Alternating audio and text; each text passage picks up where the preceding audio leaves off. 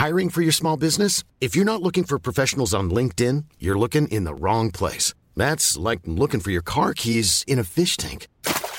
LinkedIn helps you hire professionals you can't find anywhere else, even those who aren't actively searching for a new job but might be open to the perfect role. In a given month, over 70% of LinkedIn users don't even visit other leading job sites. So start looking in the right place. With LinkedIn, you can hire professionals like a professional. Post your free job on linkedin.com slash people today. Bienvenue dans Minute Papillon, le podcast de la rédaction de 20 minutes. Je suis Anne-Laetitia Béraud et à l'occasion de la Saint-Valentin, nous vous proposons une série consacrée au plaisir sous toutes ses formes. Rendez-vous sur votre appli de podcast préféré, peut-être Apple, Spotify pour les podcasts et 20minutes.fr pour les articles et les vidéos. Troisième épisode de cette série podcast 20 minutes de plaisir. Pourquoi aime-t-on les fromages qui puent? Du maroilles, qu'est-ce que c'est que ça?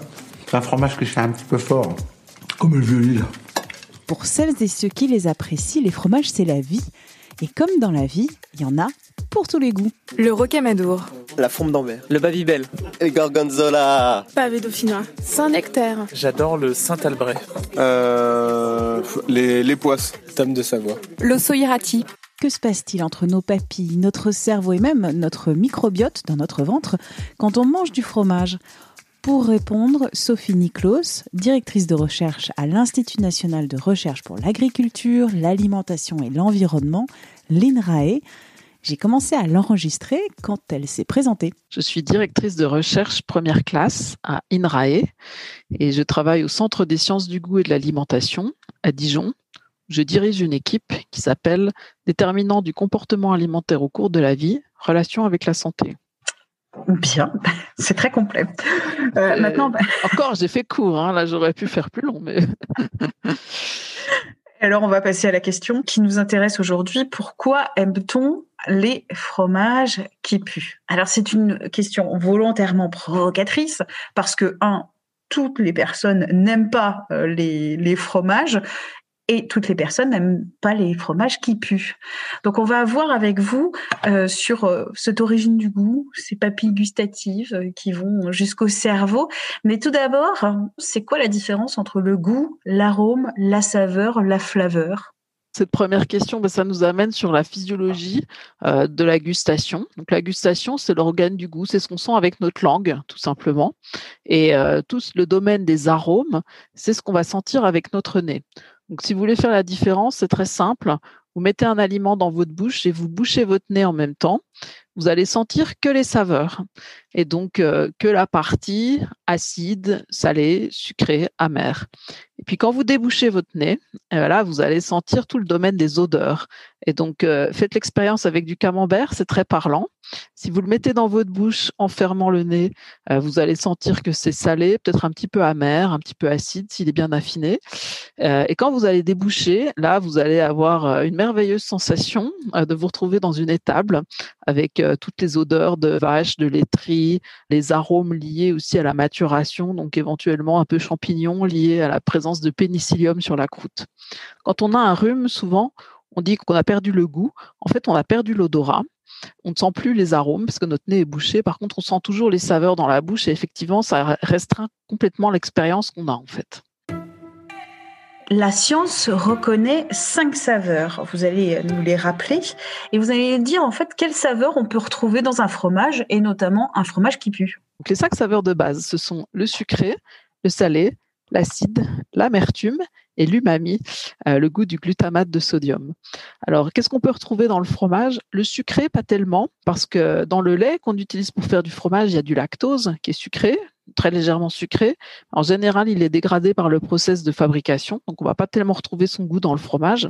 Par contre, pour faire du fromage, on rajoute du sel, donc on aura forcément le goût salé, plus ou moins fort euh, selon les fromages. On peut avoir aussi des fermentations qui amènent un peu d'acidité. Alors sur certains fromages de chèvre frais, on va ressentir facilement cette acidité. L'amertume, c'est une caractéristique très marquante des fromages, surtout des fromages qui puent, sous-entendu des fromages affinés longtemps.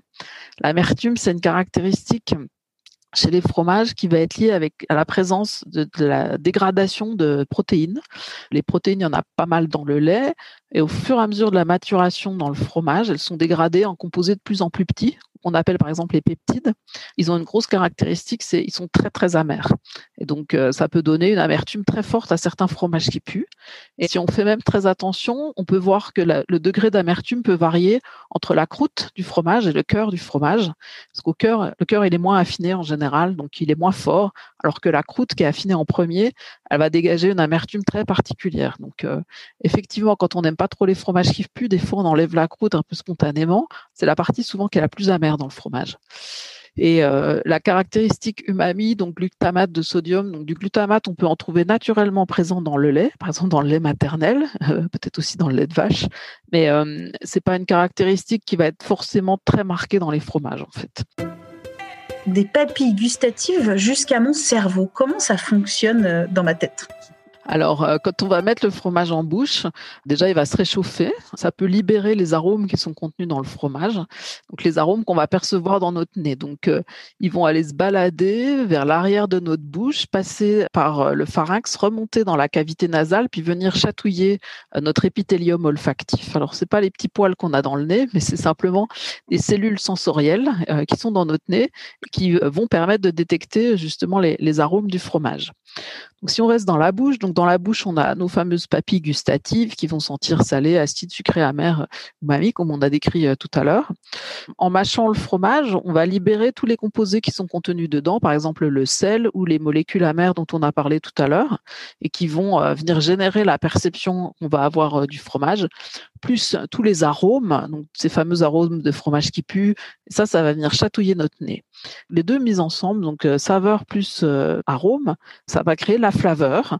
Et ça, c'est la représentation globale qu'on va avoir dans notre tête, l'image sensorielle globale, les saveurs plus les arômes. Il y a aussi une composante qu'il faut pas oublier dans le fromage, c'est le gras.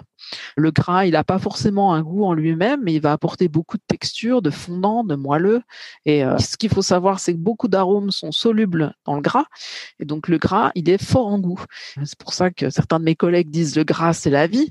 C'est bon le gras. Et en plus, c'est bon en soi. Et en plus, ça charrie les arômes. Donc ça va être vraiment un véhicule génial pour tous les arômes du fromage qui vont se libérer comment naissent et évoluent nos préférences alimentaires. Je prends un exemple. Moi-même, je viens du Poitou. Et dans le Poitou-Charentes, il y a beaucoup, beaucoup de chèvres. Et j'adore le chabichou comment est née ma préférence alimentaire pour ce, fromage absolument délicieux qu'est chabichou, mais que beaucoup d'autres personnes détestent. Alors euh, moi, je suis plutôt de Bourgogne-Franche-Comté, donc euh, nous, euh, les stars chez nous, c'est les poisses, par exemple, ou le comté. Dans la cantine de mon de mon boulot à, Inrae, il y a souvent des étudiants étrangers. Un jour, j'ai vu un Chinois tomber dans les pommes devant un morceau des poisses, tellement il était agressé par l'odeur, peut-être aussi par d'autres choses. donc effectivement, apprendre à aimer un aliment comme le fromage c'est un peu culturel. C'est comme tous les apprentissages alimentaires, en fait. C'est énormément lié à nos expériences. On est fait pour apprendre à aimer ce qu'on mange. Euh, en fait, notre corps a un mécanisme d'association. Dans notre cerveau, on va associer calories avec plaisir. Et donc, le fromage, ça apporte des calories. Donc, ça apporte du plaisir pour notre cerveau. Donc, ça, c'est un mécanisme très puissant qui est génial dans une, dans un environnement alimentaire où on manque de calories. Donc, euh, notre euh, la période chasseur-cueilleur de l'humanité, euh, parce que ça nous permettait euh, facilement de repérer les calories dans l'environnement et euh, de les repérer, de les mémoriser, de se dire ah là, il y avait un arbre par exemple qui me qui m'apportait des fruits très très caloriques, je vais y retourner, je vais je vais remanger de ces fruits. Ça c'est un peu un moteur des apprentissages très important qui nous permet d'apprendre à aimer ce qu'on mange. Et donc c'est l'expérience qu'on va recevoir dans les premières années de notre vie qui va nous permettre de nous forger tout ce répertoire sensoriel dans lequel on va puiser toute notre vie pour essayer de raccrocher un aliment qu'on rencontre à cette euh, bibliothèque sensorielle d'arômes et de saveurs.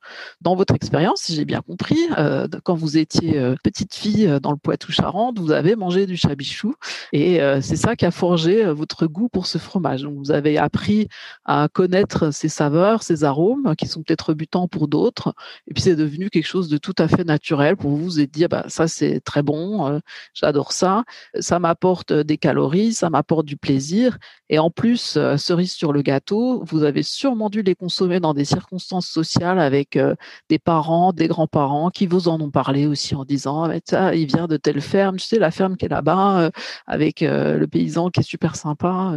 Vous êtes allé voir les chefs peut-être, donc ça a créé aussi tout un souvenir, tout un, tas d'informations rattachées à ce produit. Donc tout ça, c'est la culture autour de l'alimentation, mais ça joue aussi. Et puis la culture sociale, le fait de partager ces aliments ensemble, peut-être tous les repas de famille de votre enfance, s'il y avait un petit morceau de chabichou, bah, c'est devenu un repère au sein d'un repas. Alors que bah, pour euh, mon post-doctorant chinois euh, qui est dans mon labo, le chabichou, ça dit rien du tout. En fait, lui, euh, il vit dans une culture où on n'a pas du tout l'habitude de consommer des fromages, donc c'est un aliment ovni extraterrestre. En plus, s'il réfléchit au process, lui, il va se dire oh là là, c'est du lait qui est un peu pourri en fait, hein, qu'on a laissé un petit peu dans un coin, qui, qui s'est transformé, métamorphosé. Il y a du moisi dessus. Enfin, vraiment rien d'intéressant d'un point du point de vue de quelqu'un qui connaît pas et qui n'a pas appris à savoir d'où ça venait, comment c'était fabriqué, le goût que ça pouvait avoir et s'habituer à ce goût-là. Si c'est un produit qu'on connaît pas du tout, on va être très méfiant parfois à juste titre, parce que parfois ces produits qu'on ne connaît pas peuvent nous empoisonner. Et euh, donc, euh, on va mettre un peu plus de temps à apprendre à aimer ces produits-là quand on les découvre tardivement, en fait, par rapport à la petite enfance, où là, c'est vraiment l'âge des découvertes alimentaires.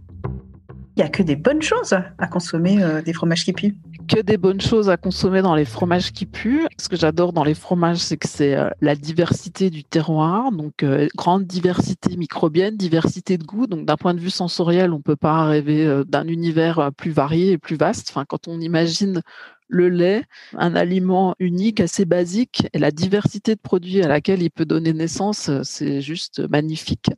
C'est relié au terroir aussi. Il y a pas mal de travaux qui montrent que les bactéries qu'on va retrouver dans un champ on va les retrouver dans le fromage. Cet effet terroir, il est aussi lié à la diversité microbienne. Et donc, euh, c'est vraiment ce qui met en valeur la diversité des terroirs français.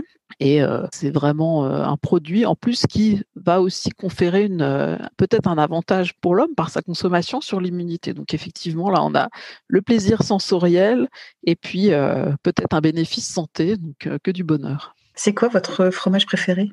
Si je suis tout à fait euh, loyale envers ma région d'origine, c'est le comté. Mais je dois dire que j'ai un petit faible aussi pour le Saint-Nectaire, évidemment fermier avec euh, une croûte euh, grise magnifique. Qui, rien que, rien que d'y penser, ça me fait saliver. Je me dis tiens, j'irais bien manger un petit morceau. Merci à Sophie Niklos et merci de votre écoute. Retrouvez jour après jour un épisode de 20 minutes de plaisir, une série d'Anne-Laetitia Béraud dans le podcast Minute Papillon pour nous écrire audio 20minutes.fr. À demain pour notre quatrième épisode de notre série 20 minutes de plaisir. On parlera petits appendices. Bonne écoute. Un bon repas sans fromage, c'est une belle qui n'a qu'un œil. C'est un oiseau sans plumage, une forêt sans écureuil.